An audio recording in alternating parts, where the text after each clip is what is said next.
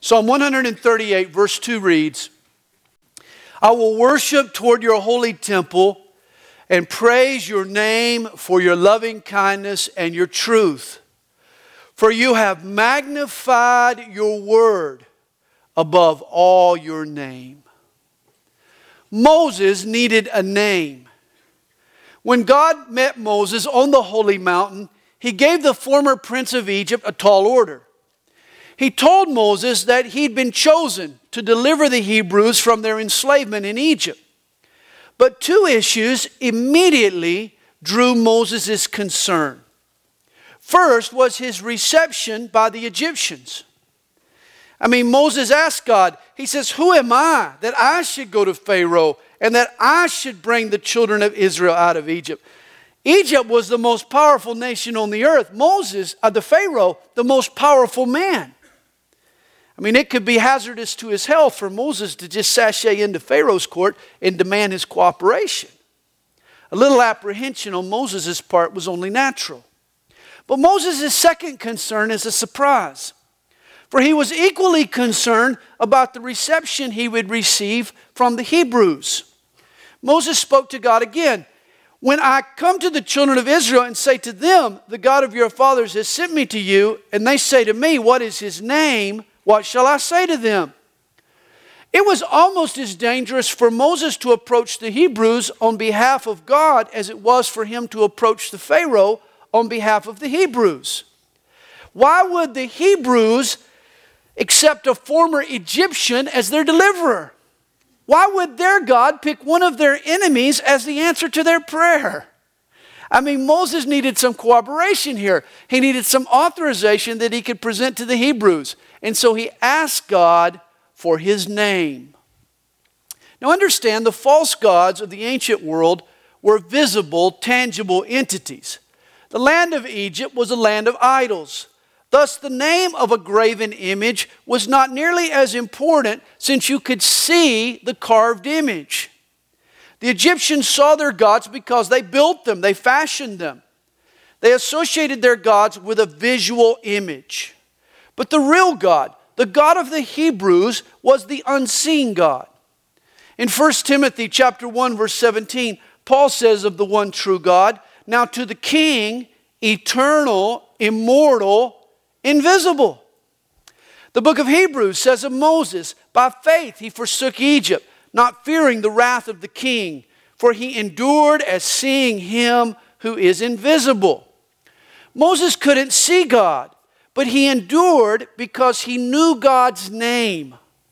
The Hebrews would also follow God, not because they could see him, but his name inspired faith.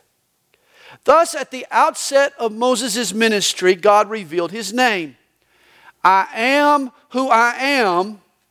Thus, you shall say to the children of Israel, I am has sent me to you. What an awesome name this is!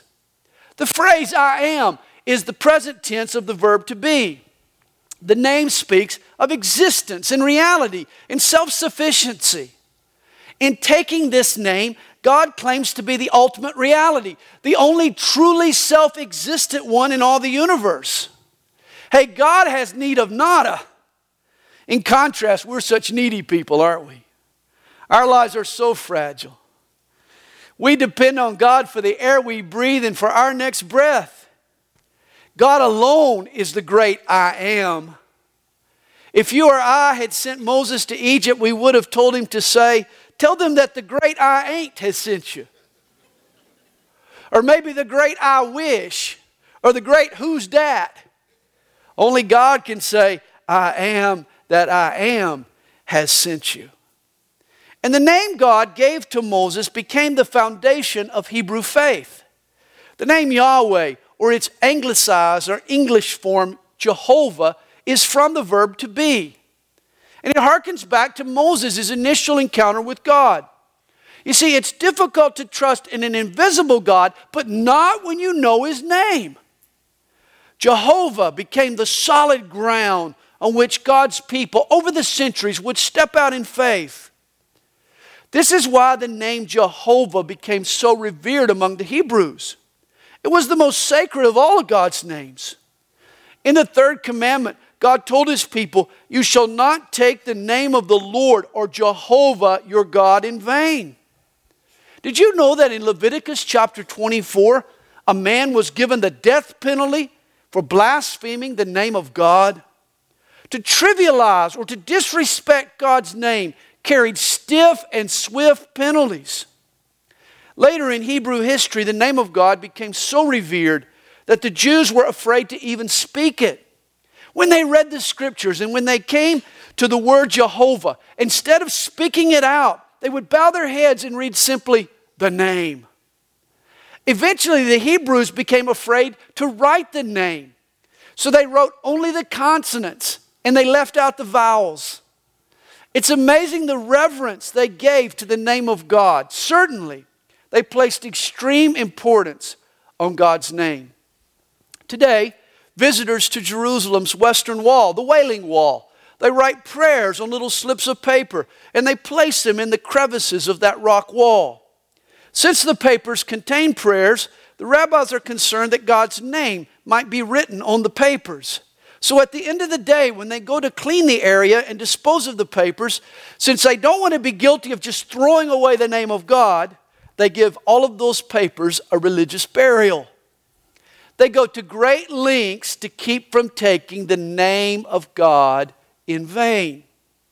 And so, with that bit of background, I want you to feel the real force of this morning's text. For here in Psalm 138, verse 2, David says, Of the I am that I am, this one true God of the universe, he says, You have magnified your word above all your name. I mean, God's name was the bedrock of their belief. Men died in deference to the name. To the Hebrew, nothing was as significant as God's name. Yet David makes this astonishing statement there is one item more important than God's name. The great I am has exalted his word even above his name. There are two items every man possesses his word and his name. If you're a man of your word, it will earn for you a good name. When your name is spoken, it'll be respected. But if your word can't be trusted, your name will be mud. And this is why God exalts His word above His name. We respect His name and the nature it reflects, chiefly because His word is so sure and certain and reliable. And if God exalts His word above His name, this should be a clue to us. For of all our pursuits, none should be more vital than the study and application of God's Word. You know, on occasion, someone will come up and they'll suggest, Pastor Sandy, we need to worship more at this church. Could we extend the music time? Or, Pastor Sandy, you need to talk about some social concerns. You, you spend all your time on the Bible. You need to keep us informed on some current events. Or, Pastor Sandy, let's spend some time in prayer and fellowship during our service. And, and I want you to understand, I'm all for worship. And, proper social involvement is crucial, and opportunities to minister to each other. I'm for that too. But make no mistake about it, when we gather together, there is one overarching, pressing priority that we cannot neglect, and that is the study of God's Word. Again, hear the psalmist. God magnifies His word even above His name. I don't care what activities your normal week consists of. Maybe you broker million dollar deals and turn over valuable real estate. Perhaps you consult with physicians on life and death matters. Perhaps you lobby Congress and you represent vital national concerns. Maybe you're the closer for the Atlanta Braves and you're needed each night to get the final out. I don't care how significant, how critical your activities seem to be. If God elevates His word even above His name, then there is nothing more important for you and I to do than to dig into the Bible, discover what it says, and apply it to our lives. It is the one activity above all others that should never be neglected. God prioritizes His Word. And yet, today, the study of God's Word is not the main concern of many churches. All kinds of activities clutter the calendar to the neglect of God's Word. There are support groups and aerobic classes and concerts and potluck dinners and softball games and political rallies. All these things can crowd out systematic Bible study. As I look back in the rearview mirror of my life, I grew up in southern churches that majored on morality and legalism. I was taught the do's and don'ts, but not always the whys and hows. I was raised in the Bible Belt, but I got a lot more belt than I did Bible. You see, the churches I attended, they taught from the Bible, but they didn't teach you the Bible. And this is a not so subtle difference. In most churches, the pastor sets the agenda and he uses verses to support his thesis. That's a far cry from teaching the Bible and letting the book speak for itself. God needs to set the agenda, not us. Christians need to know the truth, the whole truth, and nothing but the truth. You know, a recent poll revealed that 93% of Americans own a Bible. In fact, 75% of American households own two or more copies of the Bible. And yet 50% say they never read it. Of those who claim to be born again Christians, even of those folks, only 18% read their Bibles daily. After a similar survey, George Gallup concluded it's time to sound the alarm. There exists today a shocking lack of Bible knowledge. Hey, it's tragic, but churches today even in the Bible Belt, are turning out biblically illiterate Christians. In fact, I know churches and denominations and pastors that will defend the infallibility of the scriptures to their death. They just never teach it. The prophecy in Amos chapter 8, verse 11, sadly is coming true before our very eyes. Behold, the days are coming, says the Lord, that I will send a famine on the land not a famine of bread, nor a thirst for water, but of hearing the words of the Lord. In light of this deficiency in Bible knowledge, it reminds me of a young man named Claude. Claude was a Cajun, lived down on the bayou. He was a zealous new Christian, and one day, Claude approached his pastor. He asked if he could serve in the church. The pastor said, Well, Claude, can you read and write? Well, Claude had to admit that going to school had not really been his top priority. He'd been busy hunting gators and eating gumbo, and working on the shrimp boats. Well, the pastor asked him again. He said, Well, Claude, do you know your Bible? Claude replied, Well, sir, I's pretty good in the scriptures. I knows my Bible from limb to limb. The pastor then asked him his favorite Bible story. Claude answered, I like the parable of the Good Samaritan. He said, Well, great, Claude, tell me the story. And here's how Claude told it. Once there was this man traveling from Jerusalem to Jericho, and he fell among thorns, and the thorns sprung up and choked him. And as he went on his way, he didn't have no money, and he meets the Queen of Sheba. And she gives him a thousand talents of gold and a hundred changes of raiment. And he got into a chariot and he drove furiously. And as he was a driving under a big juniper tree, his hair got caught in the limb of that tree. And he hung there many days. And the ravens brought him food to eat and water to drink. And he ate 5,000 loaves and two fish. One night he was a hanging there, asleep, when his wife Delilah comes along and cuts his hair. And he drops and he falls down to the stony ground. But he got up and he went on. And it began to rain in 40 days and 40 nights. And he hides himself in caves and he lives on locusts and wild honeys. And while he was there, he met a servant who said, Come take supper at my house. And he says, No, I won't. I married a wife and I can't go. Well, the servant went out into the highways and the hedges and compelled him to come. And after supper, he went on down to Jericho. Well, when he got there, he saw that old Queen Jezebel sitting way up high in the window, and she laughed at him. And he said, Throw it down out of there. And they throwed it down 70 times 7. and the fragments, they picked up 12 baskets fulls, besides women and children's. And didn't they say, Blessed are the peacemakers? Now, whose wife you suppose she be in the judgment day?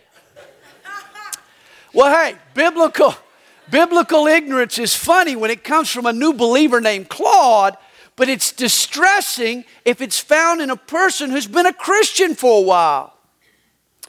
You know, someone once commented on the ministry of a particular church it's a mile wide and a foot deep. In other words, large numbers of people are brought in with fluff and entertainment and a few Bible bits, but there's no substance. You see, for people to grow spiritually, they need to be fed a steady diet of not just milk, but the meat of God's Word. They need more than snacks and fast food. Folks need spiritual protein. They need to be challenged with a biblical outlook to see today in light of eternity. It's been said to measure the success of a church's ministry, its members should not only be counted, but weighed. There's a quote in the Halley's Bible Handbook that I agree with heartily. A church that does not enthrone the Bible in the lives of its people is false to its mission. If God has exalted His word even above His name, can you and I esteem it too highly? Once Zach and I, we were given passes to the Masters golf tournament, toughest ticket in sports. We sat down next to a fella on the 18th green. Turns out this guy, he owned a bar in Missouri, and he would barter keg parties for his master's badges. Well, it was pretty obvious after talking to him for a few minutes that this guy had no idea about Christianity, what Christianity was about. But after we had talked for a while, and he had been talking about himself. He finally turns and he asks me, he says, Well, what do you do for a living? Well, when I told him he was a pa- I was a pastor, he got all excited. He had lots of questions for me. But I'll never forget his first question. He looks at me and he says, Man, he says, I once had this friend who wanted to be a pastor. And he went to this, what do you call it, seminary place. He went for three, maybe four years. And I've never figured out why you need so much schooling. All you guys got is one book. Hey, that Missouri bartender was more insightful than a lot of pastors and church members. When will we realize that God has made this really simple? He's compiled the whole course in a single volume. God isn't asking you to pore over thousands of books and memorize libraries. He's only given us one book. I mean, when we get to heaven, our excuses for being ignorant of God's word are going to look pretty flimsy. God, I was too busy with work and friends and carting the kids to Little League. I just didn't have much time left over. Or God, after working out in the yard, I was just too tired to concentrate. My, I can hear God's response.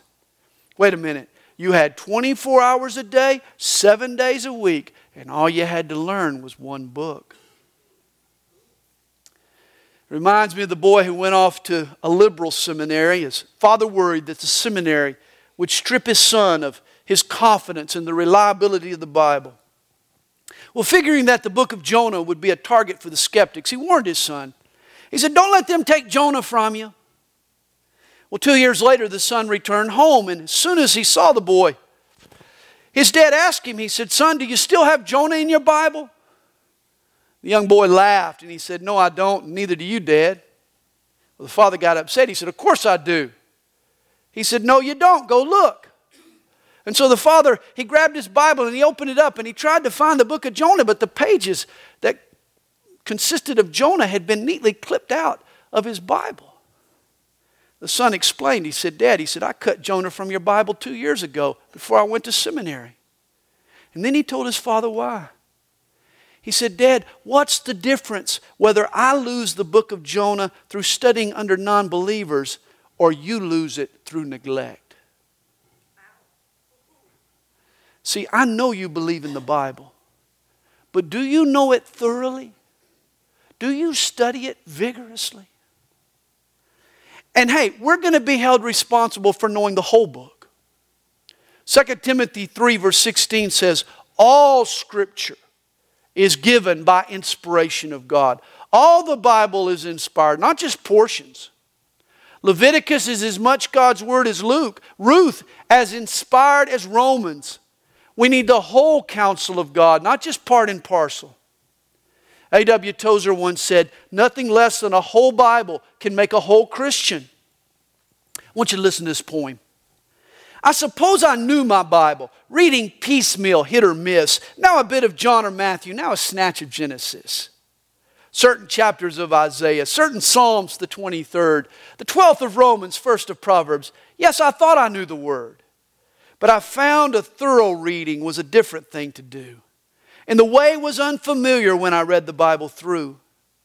You who treat the crown of writings as you treat no other book, just a paragraph disjointed, just a crude, impatient look, try a worthier procedure. Try a broad and steadier view. You will kneel in very rapture when you read the Bible through. Man, I agree wholeheartedly. Did you hear about the lonely elderly lady who bought a parrot to keep her company? Oh, she figured that she could always, with a pet parrot, she'd always have somebody to talk to. But after bringing the bird home from the store, she couldn't get the bird to talk. So finally, she goes back to the pet store and she complained to the owner. That's when he told her, he said, Well, does your parrot have one of those little mirrors in the cage? You know, parrots love to see themselves, they love mirrors. And so she bought a little mirror and she took it home. She put it in the cage, but still the bird wouldn't talk. So she returned to the pet store. She complained again. This time the owner says, Does your parrot have one of those little ladders in his cage? You know, they love to lo- run up and down those ladders. And you know, a happy parrot is a talkative parrot. And so she tried a ladder, but again, not a peep from the parrot. And so the lady, she went back again. The third time she was told, Why don't you try one of those swings? Parrots love swings. Just get him swinging and he'll talk up a storm.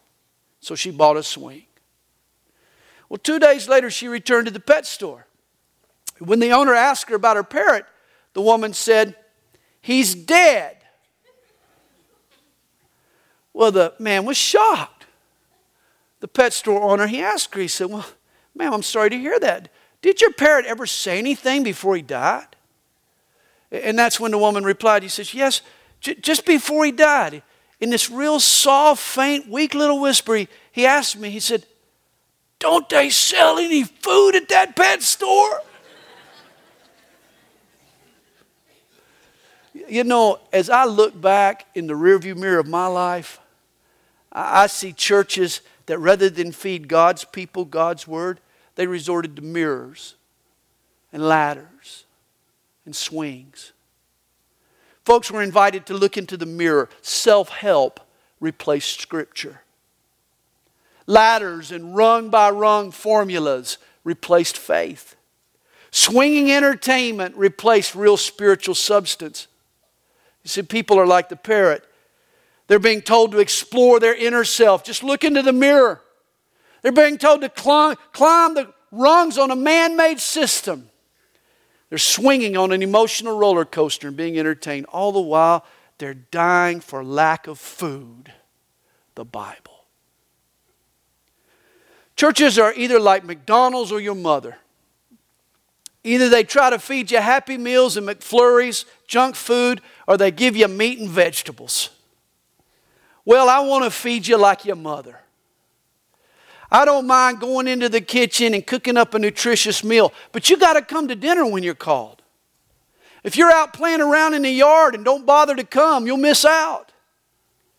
And today, I want to call you to dinner for this month at Calvary Chapel, all of our TBGs, all of our Through the Bible groups are going to be starting Paul's letter to the Romans. What an opportunity this is for you to climb on board. You know, on Sunday mornings, I have 35 minutes to whet your appetite. But I'm under no illusion. More exposure to the Bible is needed to grow a strong faith. Compare that 35 minutes, by the way, to the 28 hours per week the average American watches television. Hey, it wouldn't hurt anybody's spiritual growth to add an hour and a half at a TBG to their weekly routine. You, remember the first century had no printers. That meant that you weren't given a private copy of Paul's letter to take home and uh, cruise over on your own. God meant for the New Testament to be read and deciphered in the fellowship of believers while everyone had gathered and it had been read out loud. And that's the approach we use in our TBGs. I teach chapter by chapter at Calvary 316 and we put it on video. Then in your groups, you watch it and you discuss it and you apply it. It's just a great way to learn the Bible. And I'm sure that there's a TBG group that meets your schedule. You just have to look at it. Just have to open up your announcement sheet. You just have to look at it and you have to look for it. You have to make a little bit of effort, but you can find one. Trust me, Romans is a great place to get started. Every Bible doctrine finds its best explanation, its fullest explanation in the book of Romans. It's a great place to get started, and I encourage you to do so. You, you won't be disappointed if you do. Well, with the time I have left, I want to stress to you the benefits of your Bible because I'm convinced that most folks totally underestimate the importance of this book. We tend to forget that God has exalted His Word even above His name. I want to read to you Hebrews chapter 4, verse 12. For this one verse unveils the Bible's enormous influence. It says, For the Word of God is living and powerful, and sharper than any two edged sword, piercing even to the division of soul and spirit, and of joints and marrow, and is a discerner of the thoughts and intents of the heart. Notice, according to this verse, the Bible has three characteristics it is active, it is effective, and it is incisive. First, I want you to notice that which God exalts above his name is living, it's active. Earlier, I quoted 2 Timothy 3, verse 16. All scripture is given by inspiration of God you know, that Greek word translated inspiration, it's the word theopneustos. It's a compound word. Theo or God, and pneustos or breathed.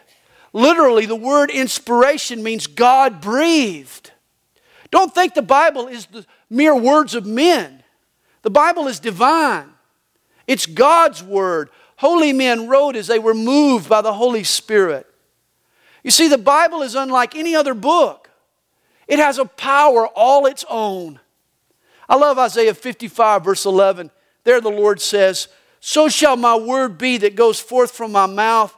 It shall not return to me void, but it shall accomplish what I please, and it shall prosper in the thing for which I sent it. Notice God's word works. The word of God goes out empowered by the Spirit of God, and it never fails to accomplish its mission. The great reformer Martin Luther once wrote The Bible is alive, it speaks to me. It has feet, it runs after me. It has hands, it lays hold of me. Once a young man, he walked into an old country barber shop. The walls were decorated with trophies of wild animals. There was a deer, deer's head with a full rack. Then there was a wild fox, a wild turkey, several stuffed birds. But this young man was unimpressed. You see, he was studying taxidermy, and he was critical of what he said was shabby work. He singled out the owl sitting up on the shelf. He said, Look at that drooping, those drooping wings and that crooked beak. Look, look at that, that leg, how fake it looks. Looks all looks so unnatural. Well, he went on and on criticizing the bird when all of a sudden this owl just turned its head and looked right at the man. He had been criticizing the life likeness of a live bird. And this is true of the Bible's critics. They critique a live bird, berate it, deny it, say what you want about the Bible, but when it's ready, it'll fly off the shelf and do as it pleases. The Bible is the one book that's self propelled. When you read it, the author himself works in your heart to help you grasp the message. Second, that which God exalts above his name is powerful, it's effective. There is a verse that illustrates the power and usefulness of God's Word. Psalm 119, verse 9, asks a vital question How can a young man cleanse his way? And I love the logic behind this verse.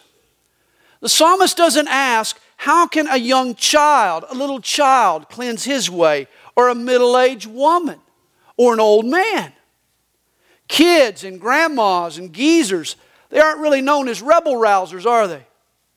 So you clean up the way of a grandma. No biggie, how dirty could it have been in the first place? But young men, oh my. Young men are cocky and passionate and reckless and stubborn and rebellious and hot headed and hormonal and impulsive and obstinate and independent. I know because I was one. But here's the point if you can cleanse a young man's way, you can affect anybody. So, how do you cleanse a young man's way? The psalmist tells us by taking heed according to God's word. This is why the Bible is so important. The Bible alone can wash and cleanse a soul and renew a mind and transform a character and create a new outlook and break old habits and produce sensitivity and spawn self discipline and develop faith. Paul tells us faith comes by hearing and hearing by the Word of God. What can tame a young man's lust and passions and hormones and impulses? There are a thousand shortcuts. Oh, but just pray over him. Cast the demon out of him. Slay him in the spirit. Get him into Christian music. Enroll him in an accountability group. Hire some cool youth leader. And the list goes on and on. But make no mistake about it, the only hope for a young man to live a pure and godly life is a steady diet of God's Word. And finally, that which God exalts above His name is sharp or incisive. You see, the Bible cuts. It cuts right to the heart, it cuts right to the issue. It reveals our motives, it keeps us honest. Hebrews 4, verse 12 tells us that the Bible is sharper than a two edged sword. The Bible is a blade, it has an edge. The Bible is like a surgeon's scalpel. It pierces our pride and it dissects our delusions and it lays bare our motives. Go through the Bible and the Bible will go through you. It's God's Word that keeps us on the cutting edge of God's will. You see, your Bible is a two edged sword. The kind of sword that a Roman soldier would use in hand to hand combat. This is why the Bible is so useful in our encounters with our enemies, with the devil, and with his cronies. With God's Word, you can slice into the villains of doubt and worry and fear. You, you can you can defend yourself against the things that Satan throws at you. In 1 John chapter 2 verse 14, the apostle writes, I've written to you young men because you are strong and the word of God abides in you and you have overcome the wicked one. Notice that. They overcame Satan because the word of God abided in them. Hey, the Bible is living and powerful and sharper than any two edged sword. 2 Samuel 23, verse 10 describes the exploits of one Eleazar, one of David's mighty men. We're told he arose and attacked the Philistines until his hand was weary, and his hand stuck to the sword. And the Lord brought about a great victory that day. Notice, he held onto his sword so tightly that his hand literally froze to the handle. And this is how you need to clutch onto God's word. A vice grip on your Bible will ensure victory for your life. Well, John, John Wesley once wrote, I am a creature of a day, passing through life as an arrow through the air. A few months hence, I am no more seen. I drop into unchangeable eternity. I want to know one thing the way to heaven. And God Himself has written it in a book. Oh, give me that book at any price, give me that book. Never forget, if God has magnified His word even above His name, how then can we neglect the book of books and not give it the priority that it deserves? May the Lord bless us and help us as we honor the Word by studying it, by learning it, by memorizing it, by applying it to our lives. May the Lord make us people of the book. Father, thank you for your words today. I pray, Lord, that as a church, Lord, you'll help us to take advantage of the opportunities you've afforded us. Lord, as a church, we do want to enthrone the Bible in the lives of our people. Lord, we do want to take this seriously. We recognize that you have, you have exalted your word even above your name. And so, Lord, we want to give it the priority it deserves. I pray for our people this morning that they would take advantage of the opportunities that their church provides them. Lord, that they'll come out and study your word and be consistent in it and to take your word and apply it in their lives. We thank you for the power of the word of God. We pray, Lord, that you'll help us to continue to press forward, to continue to be people of the book. We love you, Lord. We pray these things in Jesus' name. And everyone said,